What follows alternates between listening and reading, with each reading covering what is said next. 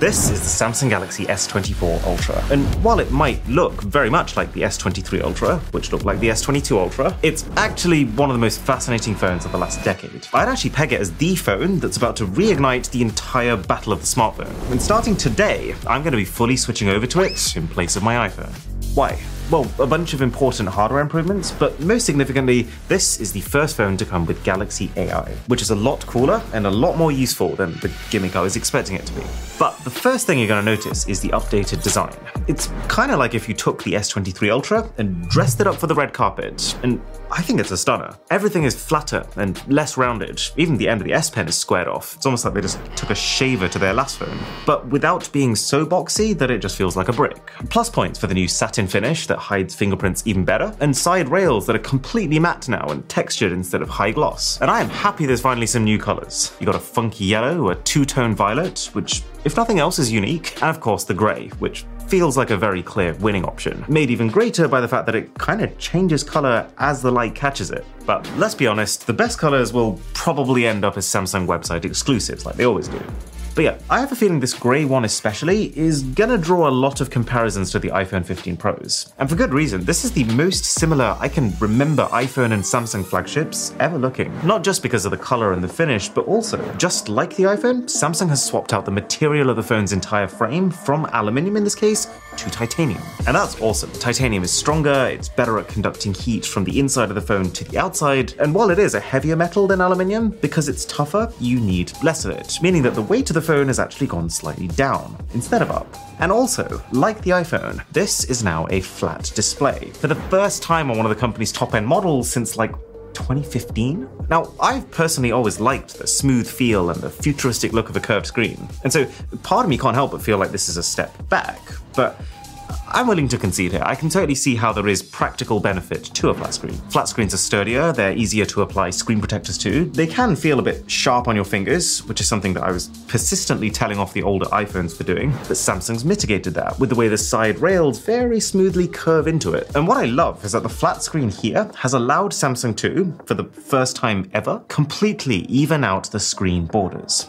Praise the Lord. We took our sweet time getting here, but isn't symmetry just the most beautiful thing? Especially paired with a front camera that's now even smaller and even less of an interruption. The only thing they haven't fixed, and I'm to keep banging on about this until they do, is these sharp corners. Look, I get it, the phone's got a pen, it's like a notebook, but that doesn't change the fact that this aesthetic differentiation causes very real hand indentation. Oh, and then also with these S24s, Samsung's launching new flip suit cases, which are like smart cases that will also change your phone's wallpaper to match. And then a really cool spin on the idea of a case that's also a grip for your hands and a stand. I'm very curious to see how this mechanism holds up over time. Anyways, design aside, the new phone also has a bunch of hardware upgrades, most fairly expected, but that doesn't mean meaningless. The base amount of RAM, for example, has finally gone up from 8 to 12 gigabytes. About time for an ultra phone, to be honest honest, but nonetheless, this is another one of those things that have bugged me about past phones that we can just tick off and be happy about now. Samsung's changed up the design of their internal speaker funnel, which gives the sound more space and should improve the clarity of audio. Last year's phone supported Wi Fi 6E, this year supports Wi Fi 7, which is actually kind of crazy. It's up to four times faster than 6E if you can find a router and a supplier willing to actually give it to you. It's very early days right now. The screen is a big one. So your responsiveness is up by 12%, so your inputs will feel just that little bit more real time, but more noticeably, brightness. Before it topped out at 1750 nits, which already to me felt absurdly bright and very able to hold its own in direct sun, now it is 2600. I don't even know what to say about this one, but cool. I have a feeling we'll be seeing a lot of extreme brightness phone screens this year, mostly so that you can not just see your screen, but also preserve the high contrast, high dynamic range experience, even if you're in bright sunlight. Now, I'm definitely someone who would get more excited for a screen that focuses on preserving battery as opposed to getting even brighter, but to be fair, Samsung's saying this one is made of a new material that does that too. And then the glass that protects it all is also upgraded from Gorilla Glass Victus 2 on the last phone to Gorilla Glass Armor. The company says it's like four times more scratch resistant versus the competition, but I can't stand that phrasing because like what's the competition? What does that what does that mean? Which is why I specifically asked them multiple times, what's the actual difference between this glass and the last phone's glass? But for some reason the company's just decided they don't want to make any specific comparisons, which makes this four times number completely useless as a stat. The other interesting aspect of this Gorilla Glass armor, though, is that it should also be able to reduce screen glare by up to 75%. I'm always surprised how this company manages to seemingly remake glass every year and give it new features. But hey, I'm not complaining. The S24 Ultra's display does look absolutely drop dead gorgeous. So these are good spec bumps to what was already very much not broken, and I haven't even talked about the biggest one. The S24 Ultra is powered by the Snapdragon 8 Gen 3 chip, which is probably the meatiest upgrade in the last five years, and the first time in recent memory where you can actually unambiguously say it is more powerful than the latest iPhone. Which is already big, but then Samsung uses a custom version of that chip called the 8 Gen 3 for Galaxy, which gives you even faster speeds than all your normal peasant 8 Gen 3 friends. So there's no doubt in my mind that at peak performance, apps will fly. But it's just that, especially nowadays, I don't think the peak performance figure should be the focus. It should be how well can it control its temperatures? Is it going to affect battery life? And thankfully for both of these things, it looks like Samsung's worked it out. They built a 1.9 times larger heatsink, which means a bigger surface area for heat to be conducted away from the chip. Pretty impressive considering that this phone is actually slimmer than last year's. And for battery, Samsung is quoting a further 15% increased battery life over the already very good S23 Ultra. But but it all needs testing, and I will be doing exactly that with my review of this phone. So sub to the channel would be almighty.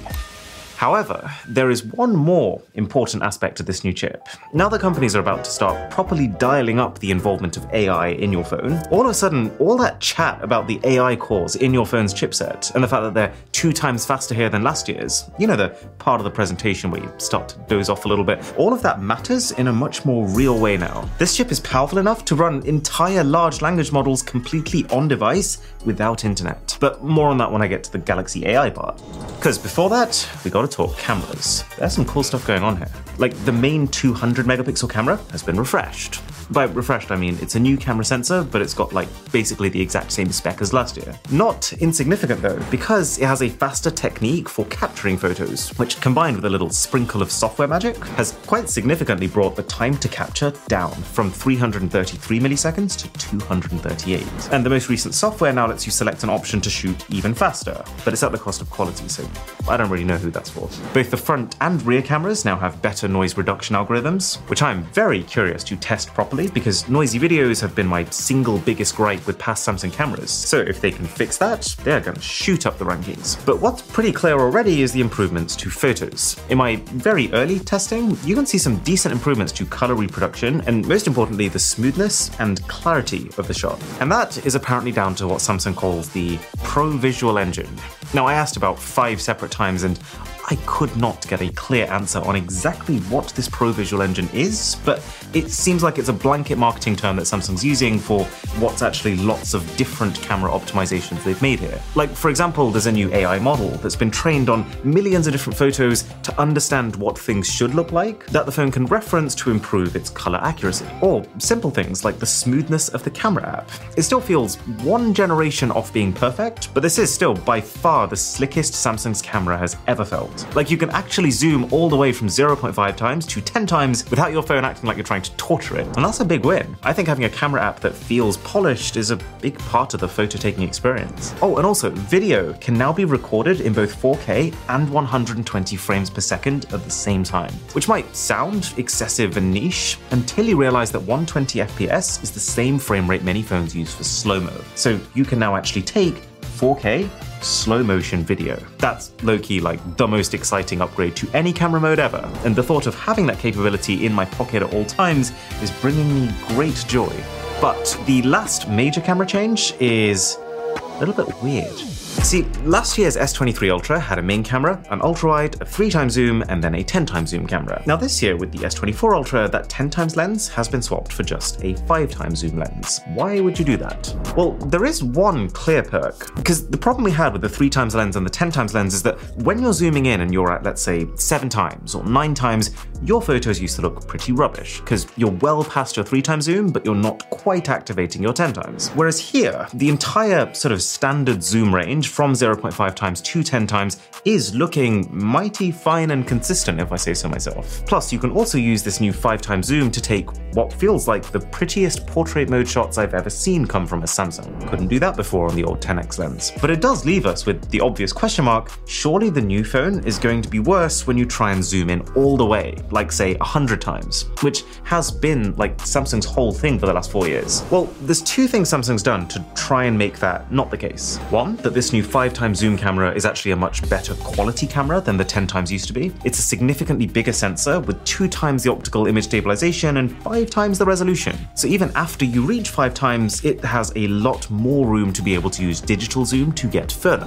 And then also smarter AI, that after you've taken your zoom shots can just go back into them and intelligently upscale them. That said, in my, again, very early testing, I wasn't blown away. It's too early to say for sure if these max zoom shots are going to be better or worse on average, but I can say for sure that if they are better, they're definitely not going to be significantly better. This isn't going to be the generation where all of a sudden your 100 times zoom shots are finally usable. I was also a little worried about if you wanted to take, say, a 10 times zoomed in video, since videos tend to fare much worse than photos when you digitally zoom in. But to be fair, it looks okay so far. You can take 8K video at 5 times zoom and 4K video at 10 times. And now, just before we get to the AI side of things, I just want to say that I'm really happy with the general software direction that Samsung's taking. The S24 Ultra is going to come out the box with Samsung's One UI 6.1 based on Android 14. And I love it. Since the launch of their last phone, they've completely redone the drop down menu. It's more organized, your brightness slider is one touch away now. There's a new always on display, and it's all just so much more aesthetically pleasing to me than what Samsung software used to look like, even just one generation ago. You get dynamic widgets like the live animated weather, you get camera widgets which let you instantly open up your camera into your favorite mode, like rear camera photo, and the software's jazzier. Like when you listen to music, you get a real time visualizer. It's just fun, and I'm really glad that Samsung is slowly leaning into that, away from the ultra corporate styling that they've had for the last decade. Not to mention that Samsung's also had a bit of a software support arc, where they've quite quickly gone from one of the worst companies in that area to a real standout in the Android world. Right, let's talk about the AI, because this is like the first flagship phone launch in memory where cameras haven't actually been the main talking point. It's this the fact that the phone is now supercharged with artificial intelligence. So, what does that mean you can do, and how good or bad is it? Well, let's just go through the different AI features, and I will rate them based on my early impressions. So, the first is instant slow mo. Literally, go into your phone's gallery, hold down on any video in it, and bam, it halves the playback speed while keeping it smooth using real time frame interpolation, analyzing your video's motion and inventing extra in between frames. The tech isn't perfect, like you can see some slight weirdness if you look close, but I do think this is still a class feature to have at literally the touch of a finger. Oh, but also, what I think is so cool is that this effect can also double up with videos you've already taken in slow mo. So if we're watching back a 4K video that I shot at 120 frames per second, hold down, and those 120 frames become 240 frames. It has bugged out a couple of times on me, but I still think it's an easy 9 out of 10. There's generative wallpaper, which gives you like three different parameters that you can tweak to make a continuous stream of one of a kind images. I'd say there's a lot you can do with this, but equally it doesn't feel like completely unbounded creativity. 7. There's AI image editing, which comes in two flavors. There's instant effects that you can just apply with one tap to photos while browsing in your gallery, like the portrait mode effect when it notices it will work particularly well. But the main new editing feature is the generative AI editor, which lets you do mostly three things. You can move your subjects, you can erase distractions like people who got in the way, and you can expand things or even straighten the image if it's crooked, and AI will fill in the blanks. And just to kind of set expectations, this is not the most powerful AI image editor on the planet. You know, you see those Twitter threads of people doing some absolutely insane image and video manipulation with AI.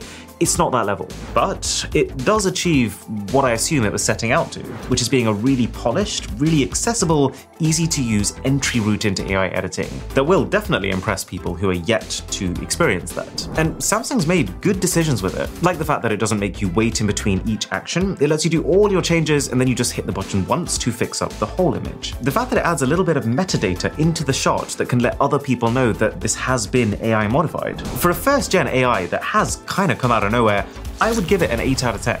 We've got an upgraded voice meeting app for which you just plop your phone down on a table to record, and it can figure out who the various speakers within a conversation are for up to 20 people, which is that's almost like a classroom. And it can even summarize those meetings as well as translate them into other languages. So, we had to test it. I sat down with an unsuspecting Samsung employee and just dove into a conversation about Pokemon because let's be honest, that's 90% of what's happening up there. We chatted for like two minutes and uh, mixed bag, really. The trend I picked up with my few hours with the phone is it's not very good at understanding what you're trying to say. Like I say Squirtle, it thinks I'm saying squirrel. And then the next sentence we say Squirtle again, it thinks we said squiddle, which squiddle word? Even though it's picking up our voices really clearly, which you can tell because when you play the voice recording back, it sounds awesome. It's just the transcription that needs to get smarter. I think the phone needs to be able to better understand the context of the conversation and then use that to inform what the words it's hearing should be. And this also applies to the phone's live translation feature, but I'm getting there. On the flip side, though, the phone's ability to summarize things is amazing. And this has many benefits, partly for the audio recorder, which rescues it a little bit to what I'd call a pretty mid 5 out of 10 feature for now, but this also has implications beyond. Like, for example, if you download a PDF on your phone, one tap, will summarize it. If you're browsing a website on the internet, you now have a button that can read the entire page for you and churn out a very good summary in like two seconds. Or if you're making notes in your Notes app, I don't know about you, but when I make notes, they're a real scribble, and there is no organization at all. Every thought is a new note, and basically buries the one before it. And so the fact that now your Notes app can use AI to organize the entire document with headers and subheaders and bullet points, that it can summarize any points you've waffled on about for too long, and even add an automatic cover page so that you can easily navigate through them afterwards, feels like it was designed for me and like absolute magic at your fingertips. 9 out of 10.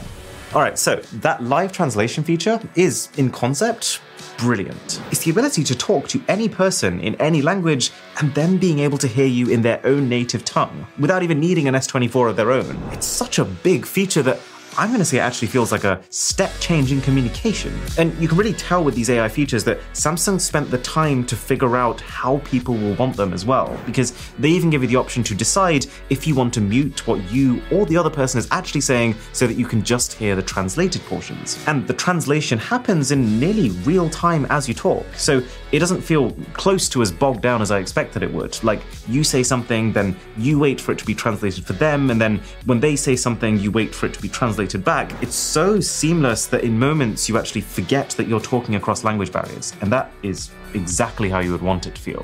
What reminds you, however, as I've alluded to, is that the phone's ability to understand what you're trying to say not good. So I tried two different conversations, one with a Spanish speaker, one with a German speaker, and both conversations were absolutely butchered by the phone, to the point where I was actually creasing just reading the conversation that the phone thought we were having, which would have made absolutely zero sense in any language or culture, was mildly offensive and also unusually morbid. As it stands right now, this feature is probably a 5. But, benefit of the doubt, it will probably get better. Not necessarily with a quick fix on launch day, but over the next year or two, for sure. And when it does, it is going to be a big deal. There's a new circle to search feature, which is literally that. Anytime you want, you just hold down the home button, you circle something, and your phone will Google that exact thing. Now, I don't think it's anything that couldn't have been implemented like five years ago, but regardless, it is kind of perfect for things that you can't quite articulate into words, like a specific shoe you've seen someone wear that you want to get to. And finally, there's the new smart keyboard, which has something called Chat Assist baked into it. And that does three things translation, writing style, and grammar. So let's say that you're typing out a message, but you want to swap out the language. Tap chat translation, and then you just pick which one. That part's pretty simple, and it's done well. The spelling and grammar check is nice too. I guess if you're using your phone to type out really long, serious emails and you want a second pair of eyes to have a full scan when you're done, it's powerful to be able to have that level of reassurance at your fingertips. But the most interesting one is definitely writing style. When you tap the button for it, you get back the thing you've written, but in like every possible different tone, casual to professional professional. I can see the potential. I can see why Samsung decided to make this a feature. Because, like Drisha, my fiance, when she's helping me to write out a caption for, say, a TikTok, because she comes from a really corporate background, this could actually help her to type more conversationally. But in practice, the actual responses it gives you just feels a bit cringe, and I'm not convinced I'd use it. I'm pretty sure that I'd rather just type in the exact tone that I think is right for the situation, as opposed to specifically not doing that to then rely on AI to try and fix it for me. But the keyboard is not just able to control what you send, but also what you receive. So in your phone settings, you'll set up what your native tongue is, and then this keyboard makes sure seemingly whatever application you're messaging in, that any incoming message comes with both what was originally said, but then also that message in your language, which again reinforces this as like the first proper beatdown of international communication barriers. No one needs to download anything, no one needs to change their habits, it just happens. 8 out of 10.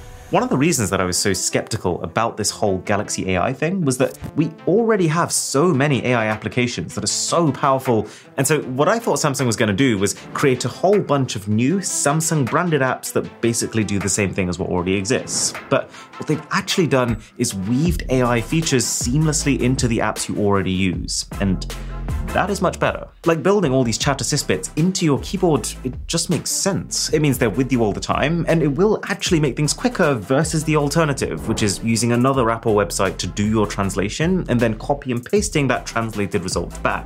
Or how for live translation, the fact that it's baked into your default phone app and pops up as you receive a normal phone call reduces all the friction that might prevent people from giving it a go. But there is one more key consideration with any AI features. Companies often don't make make it clear when they're announcing them what is done on your device and what is being done on the cloud. But the difference is massive. If you have an AI feature that can be pulled off completely on your device, it's likely to be faster because it doesn't need to connect to the internet, more reliable because you can use it literally anywhere on the planet, regardless of whether you're connected or not, and also safer since none of your data is actually having to leave your phone at all. And so, in this regard, I would give Samsung's phone a pass. Not a distinction, but a pass. All translation, for example, is done completely on device. I mean, you can kind of tell, but still, that's a tick. AI slow motion, on device. But then quite a lot of the other stuff is internet based, like the generative image editor, the ability to make new wallpapers, and basically all of your summarization tools. Now, Samsung has added an option that pivots the phone to only performing AI tasks offline, but then that will just straight up stop the ones that need to be online from working. So, overall initial assessment of this phone, I would say solid hardware upgrade to what was already top tier hardware, software that's not just incredibly flexible but also starting to become kind of fun, and then as for the AI, it is a little rough around the edges, but about 50% on device, which is a good start, with most features available on day one in seemingly every region, which is how you should launch a feature. Very well thought out in terms of where and how the AI is weaved into the phone, and really exciting as a prospect. Like, even if this isn't the phone that you end up settling on, there's no denying that it has just come in and set the terms of what's going to now be a very quickly evolving new battlefield and that's why I'm switching to it. So I will see you guys in the camera test and then the full review.